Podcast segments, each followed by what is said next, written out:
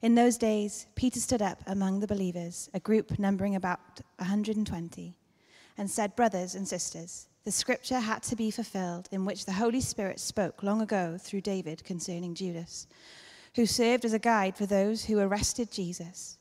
He was one of our number and shared in our ministry. With the payment he received for his wickedness, Judas bought a field where he fell headlong. His body burst open and all his intestines spilled out. Everyone in Jerusalem heard about this, so they called that field in their language Akeldama, that is, field of blood. For, Peter said, it is written in the book of Psalms, May his place be deserted, let there be no one to dwell in it, and may another take his place of leadership. Therefore, it is necessary to choose one of the men who have been with us the whole time uh, the Lord Jesus was living among us, beginning from John's baptism to the time when Jesus was taken up from us. From one, for one of these must become a witness with us of his resurrection. So they nominated two men Joseph, called Barsabbas, also known as Justus, and Matthias. Then they prayed, Lord, you know everyone's heart. Show us which of these two you have chosen to take over this apostolic ministry, which Judas left us to go where he belongs. Then they cast lots, and the lot fell to Matthias, so he was added to the eleven apostles.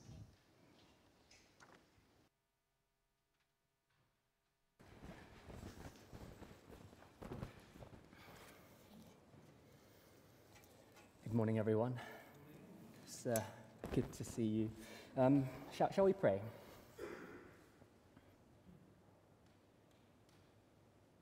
God, we thank you for your great love for us. And Father, we thank you for your word and how through it you give us guidance and wisdom and direction. And God, would you help us to trust in you? And to trust the plans that you have for our lives, even though there are times when we struggle to see or understand what you are doing. But we thank you, God, for the ways that you are doing beautiful things in our lives.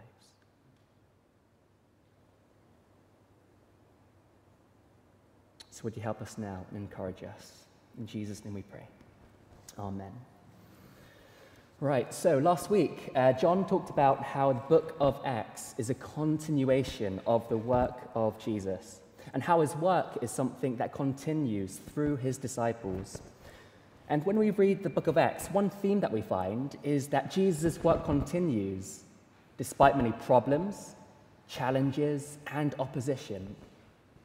We find in Acts that there are times when God actually uses opposition to advance his gospel. And in chapter 1, we see how this actually happened through Judas, someone who was actually chosen by Jesus himself to be one of the 12 disciples, but who then ultimately betrays him.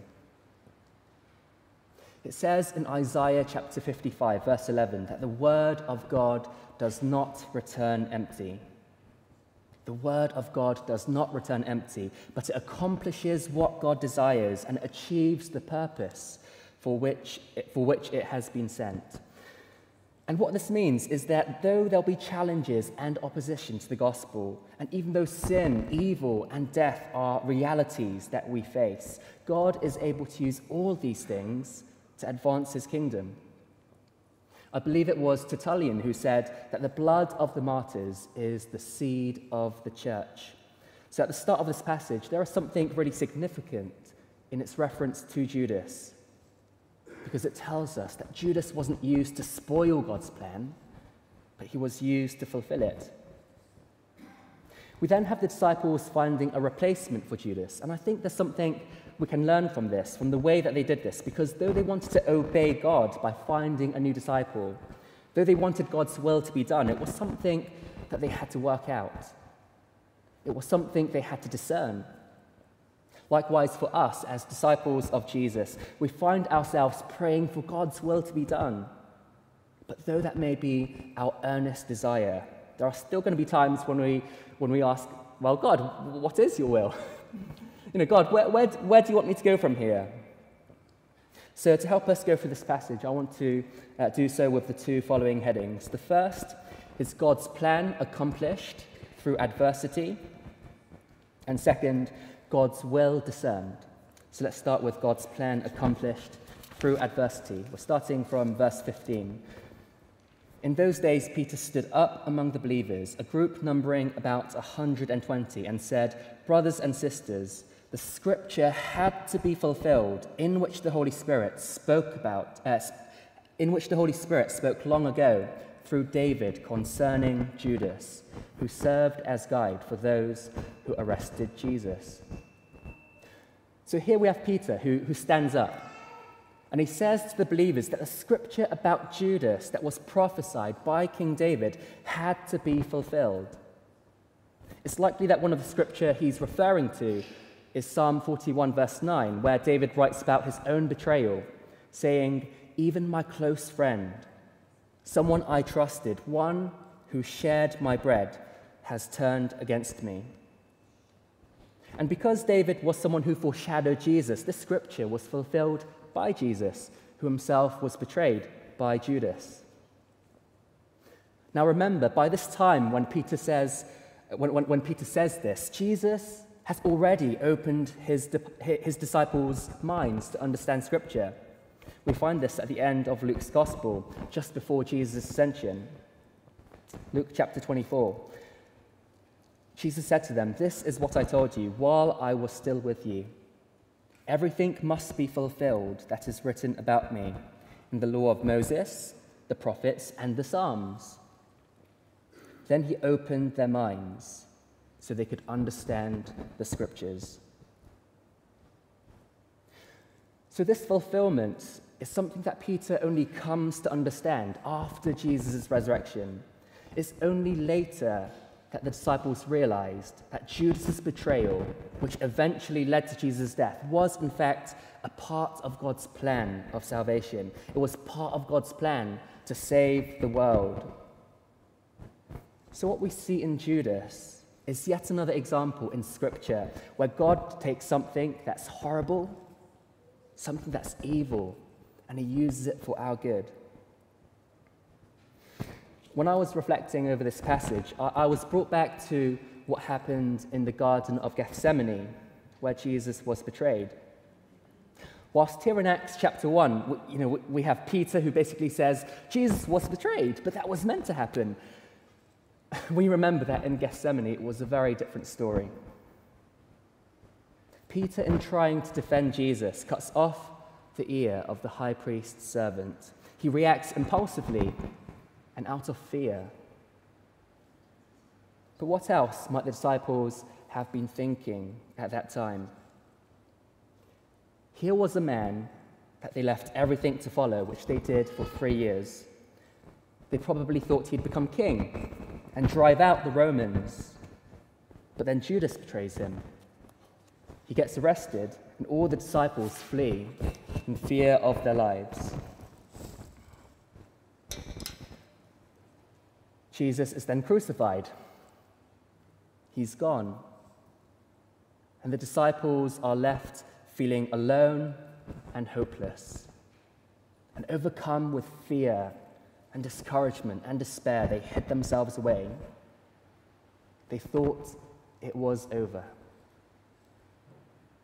But it was in that very moment when it seemed as though Judas was ruining God's plan that God was in fact using him to accomplish it. Because that was God's plan all along that Jesus would die to take away the sin of the world and then rise again. It's often only in hindsight that we understand what God is doing in our lives. And sometimes it can be hard during the times when we don't understand. But when life gets tough, when things take a turn for the worse, when we feel as though everything is falling apart, what do we do then? Well, one thing I think we can remember is this even though everything seems to be going wrong, God has a plan. He knows what he's doing. It was by Judas' sin of betrayal and Jesus' death on the cross that God chose to save us. And even now, God has a plan for us, and He's working for our good. Romans 8 28 to 29 says, And we know that for those who love God, all things work together for good, for those who are called according to his purpose. For those whom he foreknew, he also predestined to be conformed to the image of his Son. Brothers and sisters, God is working for our good. God is working for our good. But it says he works all things together. He works all things together. And so we need to remember that there is no resurrection without a crucifixion. And there is no crucifixion without a Gethsemane. Uh, now, some of you might know that I'm still living with my parents. Um, I know I'm 27, uh, but don't worry, I'm getting married soon and I'm moving to Wales. but with everything uh, that's happening, one thing that I was really looking forward to was to spend some time with my parents over Christmas uh, before the wedding. I was just about to finish my job, so it was a season full of endings and quite a lot to process. And by that point, I was feeling quite tired and quite drained because things had been uh, quite full on for quite some uh, had been full on for quite some time. And my plan was simply to spend a few restful and restorative weeks with my parents before leaving for Wales. That was all I was hoping for. but a few days before Christmas, my parents were told that my 97 year old granddad, who lives in Hong Kong, uh, was very ill and in hospital. Um, Thankfully, a lot, of people, a lot of people have been praying, and he's back home and he's starting to get better. Uh, but at that time, we received some really bad news from the doctor. It was a matter of urgency, and so my parents left for Hong Kong just a few days uh, before Christmas. And that meant that the plan that I had was ruined. My parents had left, there was uncertainty about my granddad's health. And I was left at home by myself, which I actually find really difficult because I struggle with being lonely. And the child inside me was saying, God, you've just ruined Christmas. My parents have left and abandoned me. I feel like you've abandoned me. It wasn't, it wasn't supposed to happen like this. God, what, what are you doing? And after spending several anxious days wallowing in self pity, I felt God saying, Son, do you believe that I'm using this for your good? And I said, Yes, yes, yes, I do. And I'm not going to pretend that it was easy from then on, but it was helpful to simply remember that God has a plan. Because it means that even though the, even though the situation was difficult, it wasn't meaningless. Wasn't meaningless. It's important that during the times when we feel lost, that we fall back on what we know. During the times when we don't know what to do, that we fall back on what we do know. God is still good. Even though I don't feel that right now, you know, I, I, I know that it's true and I choose to believe it. God is good. God is kind. He's still on the throne. He's in control. And He makes all things work for my good. And when that happens, there's a shift. There's a shift because we're no longer just focused on our own problems, but we've remembered who God is. And when we remember who God is, we don't need to ask why. Why has this happened? Why has that happened? The, the whys no longer matter because we've already trusted that God is working for our good.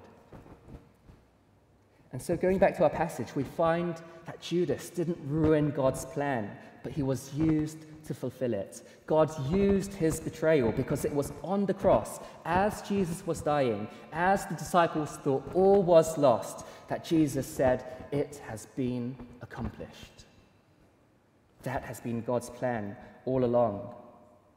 And how different it was when the disciples realized that.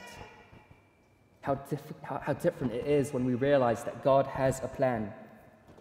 Scott Sauls says that sometimes the deepest, truest faith feels more like defeat than it does victory. Sometimes the deepest, truest faith feels more like defeat than it does victory. And that's what we see in Jesus. He defeated sin by becoming sin for us. He defeated death by dying. He overcame the grave by going into the grave. And he won by losing.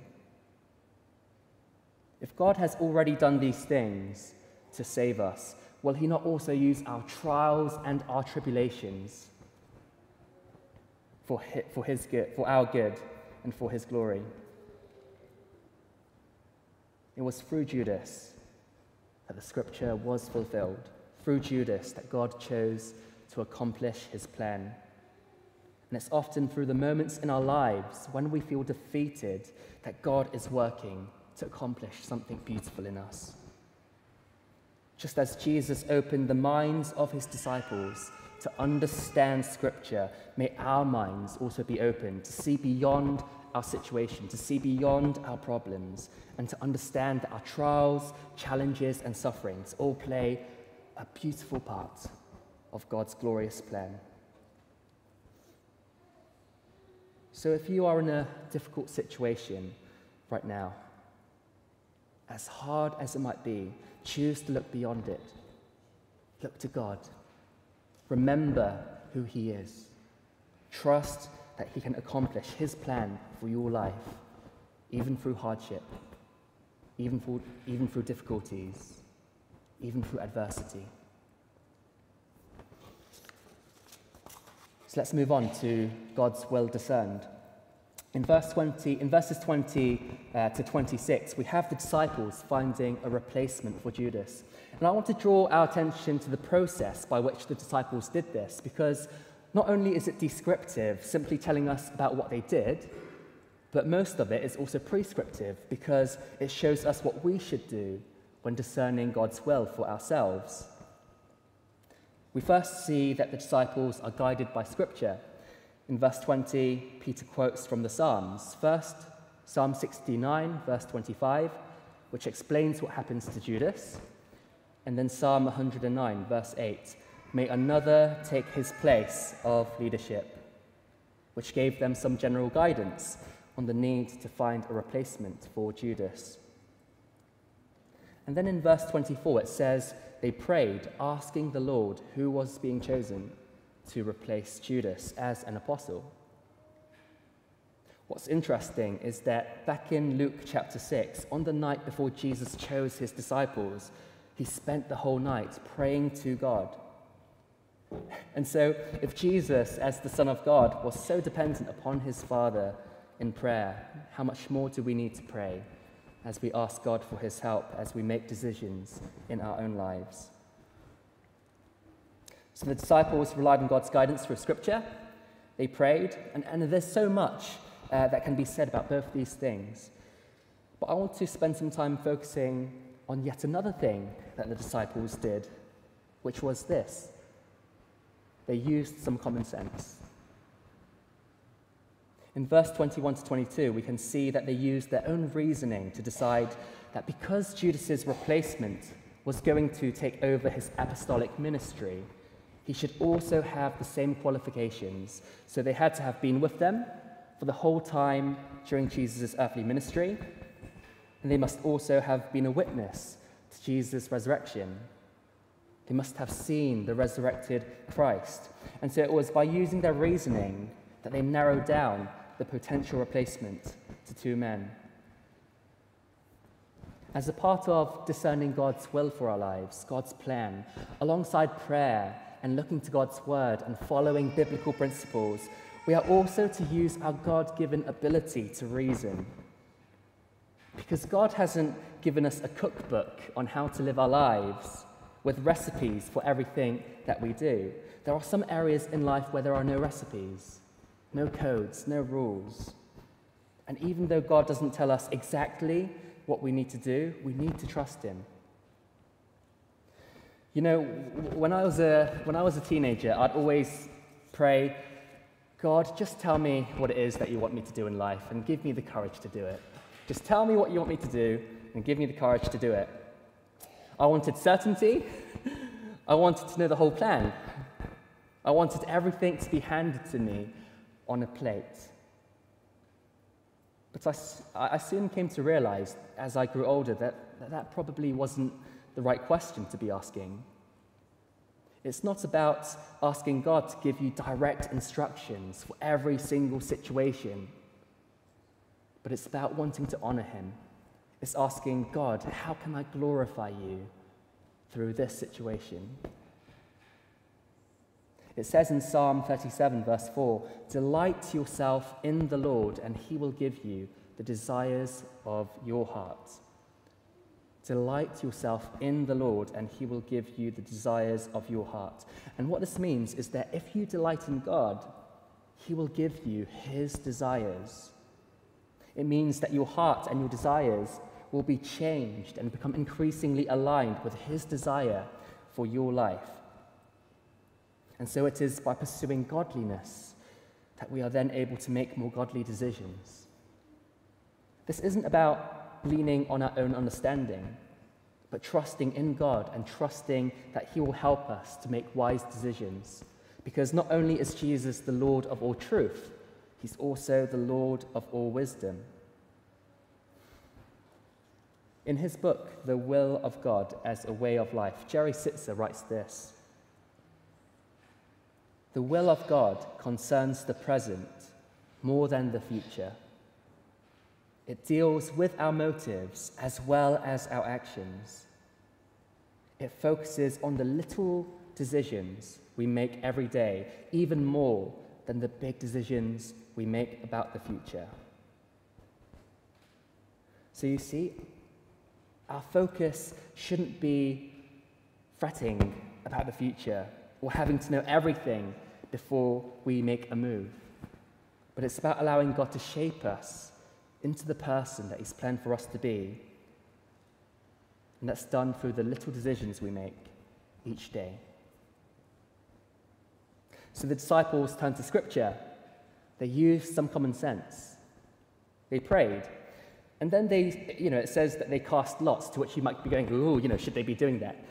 But that was a common procedure in the Old Testament to make decisions. And they were asking Jesus to make his choice known to them through that. They relied on God as much as they could. And we need to remember that they hadn't yet been filled with the Holy Spirit, which happens in Acts chapter 2. That leads to my final point on discerning God's will, which is that the Spirit often guides us as we move. The Spirit often guides us as we move. It says in Galatians chapter 5, verse 25, since we live by the Spirit, let us keep in step with the Spirit. Since we live by the Spirit, let us keep in step with the Spirit. So there'll be times when the Holy Spirit confirms whether something is right or not, only after we've taken a step forward, only after we've pushed that door. And this means that it's okay to test things out. It's okay to give things a go because often the Spirit confirms in hindsight. And if it's not right, you can try something else. It's so much better to move forward in faith and trusting in Jesus than to remain stagnant and not do anything out of fear. We are to exercise the free will that God has given us, and we are to honor Him as we use it. So, in discerning God's will, we, uh, remember to turn to God's Word, the Bible, which is a lamp to our feet and a light to our path. Remember to pray, seek God's will in all you do, and ask Him to direct your path. And finally, when you know that you are trusting God with all your heart, don't be afraid to use your own reasoning and common sense. Amen.